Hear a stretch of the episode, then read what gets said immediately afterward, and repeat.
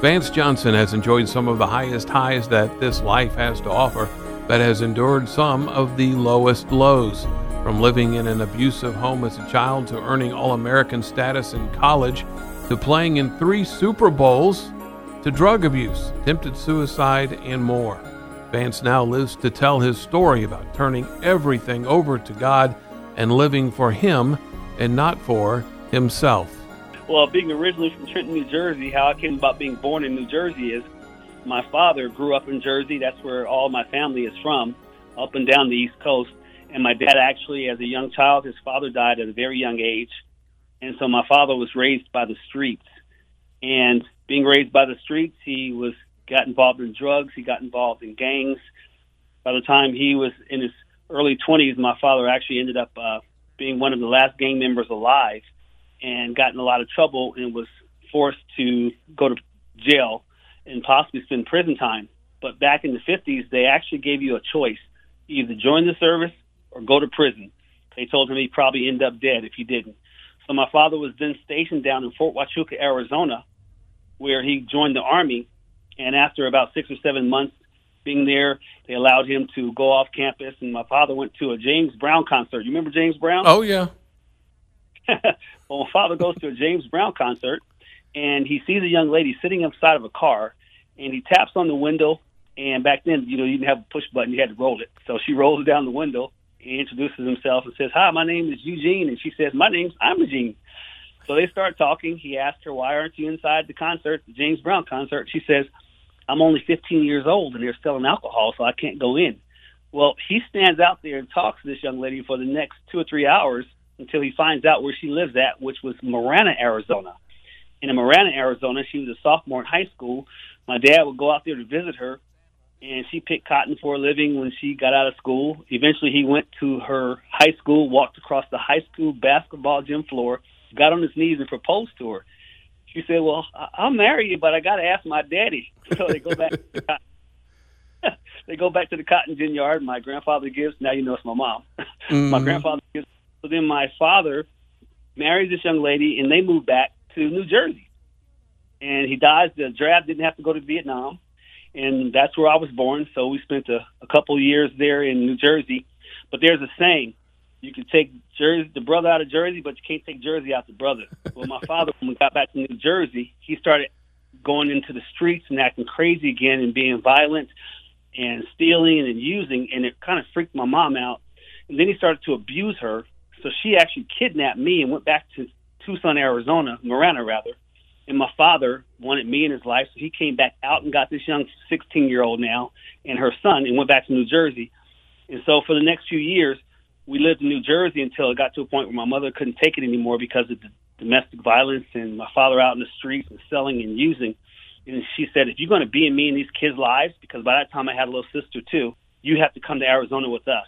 And that's when we both all four of us rather moved to to Tucson, Arizona. But nothing changed, and like I said, you could take the brother out of Jersey, but you can't take Jersey out the brother. So let's talk about sports because obviously you have this great career, one of the all-time greats with the Denver Broncos, but you also had uh, what could have been a Olympic track career as well. You were so close to that happening, but uh, let's go back to Arizona growing up. How did you get into sports? Well, how I got into sports is this. I used to watch sports because my father watched sports. And even though he was kind of not a really good father and an abusive man, he loved sports. And so as a child, I start watching sports and I start realizing that that's something that I want to be when I grow up. And so what I would do is I would ask my father if I could play football or basketball or baseball, and he ended up actually being my coach for baseball and for football. And you know that man growing up in the army, he was pretty tough, and so he would never let me go to bed at nighttime unless I was out there running and doing push-ups and working out. And I got really good at sports, and so I started noticing that whenever I did good at sports, my father was less abusive to my mother. So then, to me, it was about achieving an identity, and so that's why my whole life was about playing football, growing up one day and being a pro football player and being a track athlete and going to the Olympics. I literally had these goals and dreams when I was around six or seven years old. And so I leaned into the sports to just find my identity. And that's the reason why I became one of the best track athletes all over the country. I actually represented the United States of America in the Pan American games over in Caracas, Venezuela, where I won the gold medal for the Junior Olympics. So, besides football and track, did you also play basketball in high school? You mentioned baseball. Did you play baseball in high school as well? Well, it's funny you said that. So, I did play baseball, and I was really good at stealing bases. And the problem is, I didn't like to stand there at the plate because I didn't want to get hit by a baseball. and then I played basketball, and I was actually the fastest on the team. I I could dunk because I could jump so high, but I couldn't shoot, and I was a little short guy. So I ended up getting cut off the basketball team. So that's why I started to focus on track and field and football. And it got to the point where I would stay after school longer than all the other kids because I had a goal to be famous one day. And even though I was just a young, you know, 16, 17 year old in high school, it was about just really, hopefully, you know, reaching that goal one day to be famous. And that's the reason why every single day, all I thought about was sports. All I did was sports. And the training was something that what you're doing behind the scenes, if the other guys aren't doing it, that means you're going to be better than them. And that's the reason why I, I ended up being so good even at a very young age. I did an interview with Johnny Rodgers, former Heisman Trophy winner out of Nebraska. And his, his driving force was actually the money. It wasn't the fame, but he wanted to win. He wanted to earn a million dollars, and that was his driving force. And then by time he got good enough and old enough to earn a million dollars, a million dollars wasn't the benchmark anymore. it was several million dollars. But and in your case, though, it wasn't about the money; it was about the fame, which is interesting. You know, what's really interesting is how you're saying that, and I was paralleling my life because just like him, he was going after something that was actually not going to do anything for him except make him want more. And it was the same thing with me because I went after the fame. And I, so, in fact, I would trade with him because I ended up being a million dollars in debt. He ended up being a millionaire. yeah, and we're and we're going to get to that here in just a minute about how that happened. So here you are. You're you're obviously gravitating towards football and track, and you become a really good football player, and and people will know you as this fantastic wide receiver at Denver, but actually you grew up playing running back and actually went to college uh, as a running back. That's right. I didn't know anything about being a receiver at all. And when I finished Cholla High School as a senior, I got lots of offers all over the country. I decided to stay home because I wanted to be close to my mother because, again, I grew up around the craziness, but I wanted to be there just so I can be by her side. So I went to, the University of Arizona as a running back, and I was the fifth team running back going into the first game of my career. But the first team guy, his girlfriend gets pregnant, he quits school and gets married. Second and third team guy, they were ineligible. Fourth team guy couldn't catch, and so I had to be the, the one that played that first game. So I played running back. The first play of my career, I ran a 99 yard touchdown. So again, it was about famous, being famous. And as time went on, I became really a really good running back, even though I was a short, small guy, but I was fast because I was scared.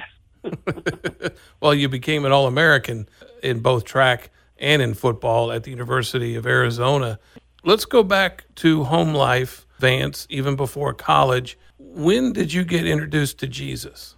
You know, I got introduced to Jesus as a very young kid. In fact, when I was a little boy, even though I grew up in a very domestic, violent atmosphere where my father was very abusive to my mother, my mother was very into her faith and the religion and going to church. Now, my father only went on the holidays, but I always went to church with my mother. And so I saw something in her that I really just loved. And I knew, even though I grew up in a really crazy environment, that there had to been a God because my mother didn't change, even though the life that she lived in was different from what I saw as a child growing up. But I also didn't understand that an identity is something that's actually received in your faith, not achieved by success and fame and wealth. And so I never put both of them together, but by God's grace, somehow He knew what the end was going to come. And so he allowed me to go after the things that I thought would make me somebody and something and important. And unfortunately, it was just the opposite because I was only as good as the claps were or people just really being excited about what I was doing on the field. But I always saw my mother reading her Bible. I saw, always saw my mother cooking for the church, feeding the poor. So I saw Christianity as a child, but I wasn't the Christian that I needed to be. You make that switch from running back to receiver, which serves you very well, obviously, with the Denver Broncos. But You, you, I heard you tell this story already about a college all star game where you wanted to showcase being a receiver in that particular game. Yeah, I was pretty much told that, you know, if you ever make it to the NFL, you'll never make it at running back. You're not big enough because running backs back then, especially, were really heavy guys that ran fast and they were able to put punishment on those linebackers.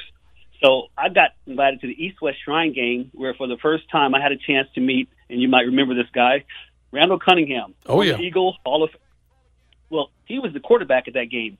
And my father, who I had grown up with, telling me what to do all the time, said, Well, how much are you guys getting paid for this game? I said, Dad, $2,500. My God, I thought I was going to be rich. He said, You better give that money to Randall Cunningham and tell him to throw you 14 passes out there on the field.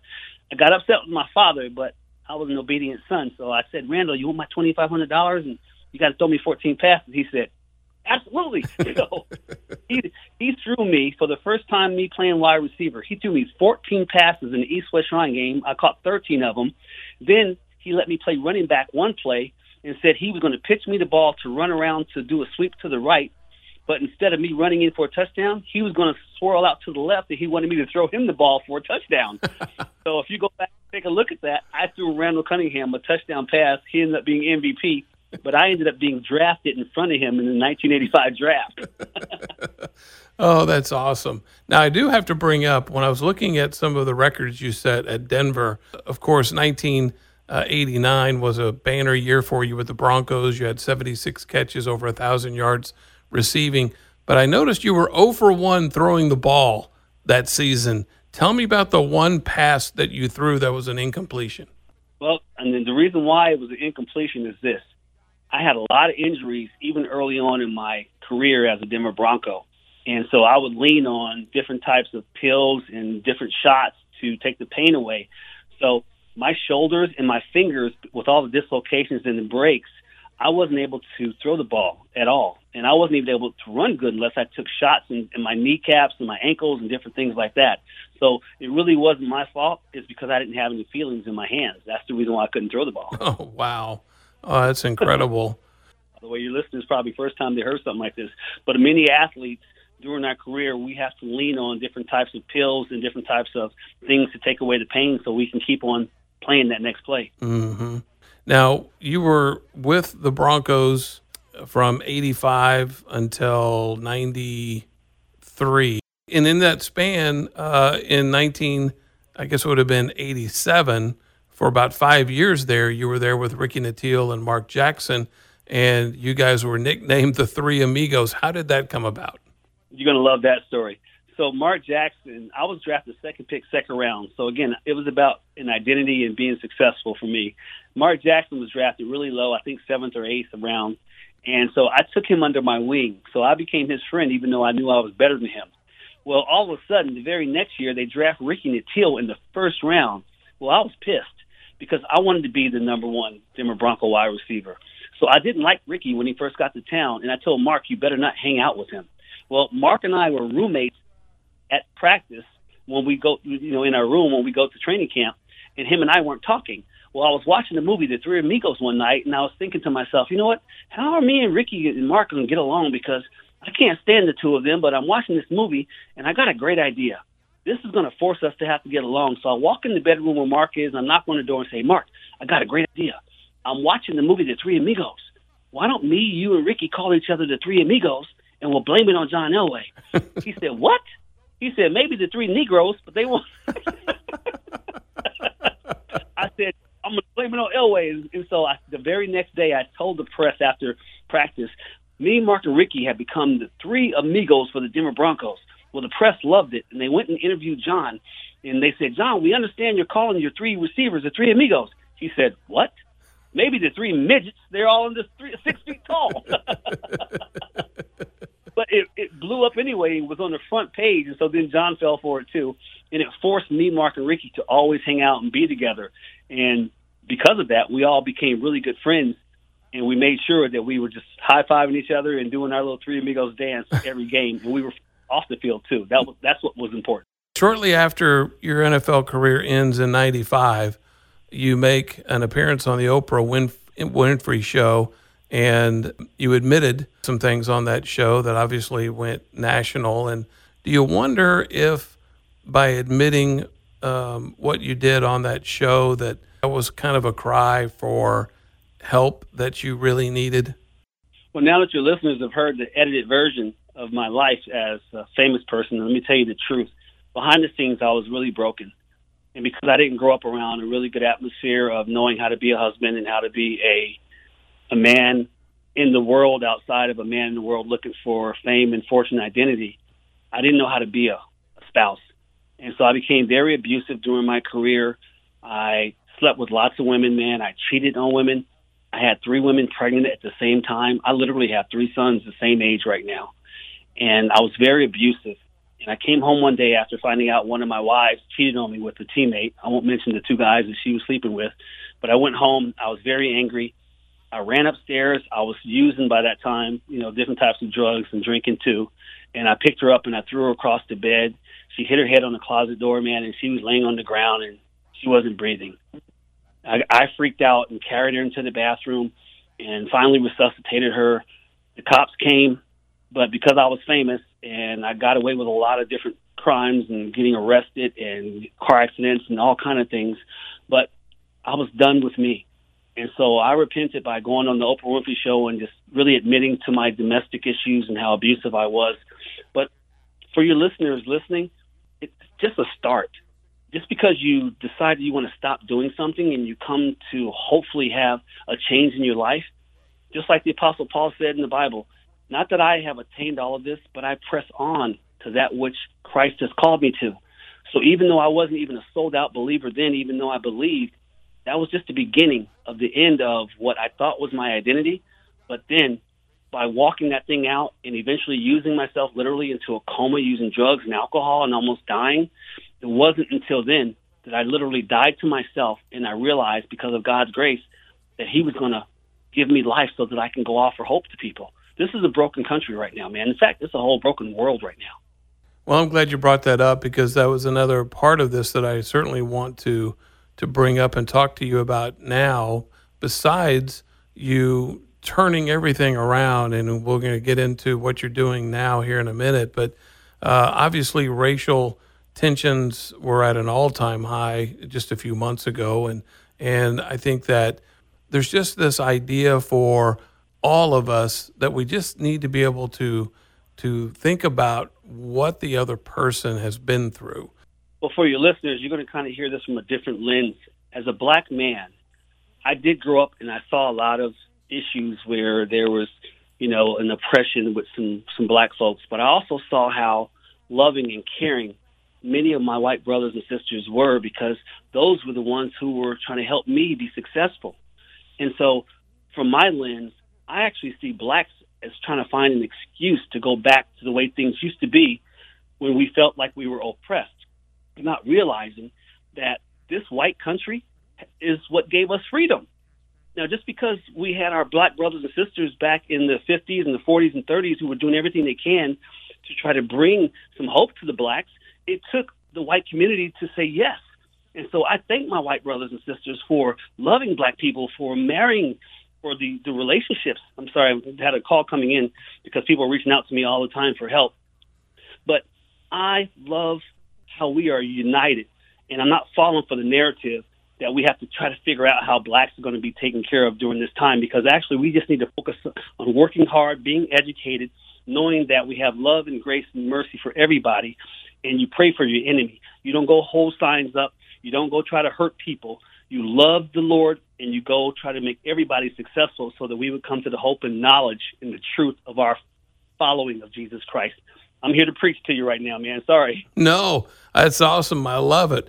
I'm talking with Vance Johnson, uh, Hall of Famer with the University of Arizona when he was in college there, an All American, and of course, three time uh, Super Bowl participant in 86, 87, and uh, 89 with the Denver Broncos, and uh, one of the all time uh, greats with the Broncos, sixth still all time in receiving yards and in catches. Um, and of course, has made this great turnaround in in his life. And Vance, I want to ask you: Is there a a point in your life that you look back and go, this was the bottom, and this is where I was it when with when you threw your wife across the bed. Was that the low point when you turned everything around and said, "Okay, from this point forward, um, this, my life is going to be serving my God"? That was the beginning of the change of me. And I got help actually because I didn't realize that I was suffering with a lot of mental health issues and the CTE probably from the NFL, the injuries. And I got help with that. But it wasn't until I lost a son who was killed by a drunk driver and I blame myself because I wasn't the father that I needed to be in his life that I started to lean on addiction. I was using so much that I used myself into a coma and almost died. In 28 day coma, they pulled the plug on me to watch me die. I wish I could show a photo of people right now of me in my deathbed but God's grace and me being awoke after that, my seventh ex-wife at the time, and we didn't get a chance to get into all those marriages. She reached out to the NFL. I was a million dollars in debt, and when I got help, man, I started to just cry out to God and thank Him for saving my life. And I promised for the rest of my life I would go out and offer hope and plant seeds of sobriety and recovery through our Savior Jesus Christ because I was living in a sinful life and I wanted to now be the light and on a different team. Team Jesus. And so that's the reason why I'm in this field of recovery, offering hope to people. I'm the ambassador for a company called Oglethorpe Inc. We just opened the Vance Johnson Recovery Center. I'm getting f- former professional football players into my program. I'm doing everything I can to just really break stigma and just let everyone know we all have someone suffering with an addiction. But as a man of God, I want to show hope in Christ that we can beat this disease of addiction. We can beat it. And so if anybody needs any help, I want them to reach out to me, brother. Vance, are you uh, still living in Arizona or are you in Vegas? I actually am now living in Vegas. I was on the East Coast for a few years. I've come out here. We've opened up the Vance Johnson Recovery Center where people can just go ahead and Google and find me and reach out to me personally. And this is home for me now. In fact, I got married out here in Vegas so many times and I lost millions of dollars. I was held hostage. But now I'm in the very place where God wanted me to prove to him who I am. And that's the reason why we opened up the Vance Johnson Recovery Center out here where people could reach out to me for help. That's awesome, Vance. One final question before I let you go. What is the message? Uh, and you may have already said it because you said a lot of great things. But if if you could leave someone with one message before you walk out the door, what would that message be? That message would be this: If you didn't have to hit rock bottom, what would your testimony be? And because I hit rock bottom, and by God's grace, I'm now that light to show hope to people that no matter what you deal with emotionally, relationally, or even with drugs and alcohol, and how we even want to commit suicide at times, you need to use that brokenness of yourself. And now that you are in the light and walking in a walk of recovery and a walk in the light of Jesus Christ, you go be the light now to offer hope because that's what we're called to do and be. If you didn't have a testimony, what would it be? This is your testimony now. And so go out and share the hope. And again, if you have any loved one suffering, please reach out to me. In fact, if I can get my phone number, it's 888-82, which was my football number, 888-82-VAN. And you can reach out to me, and I'll follow back up and do whatever I can to offer hope. Vance, God bless you, brother, and thank you so much for being on this program. Really appreciate it. Brother, you're bringing tears to my eyes. God bless you. Thank you so much. Thank you, Vance. Thanks for listening to this podcast on Suit Up. Please go to podbean.com and give us a five star rating. But most of all, please pray for this effort.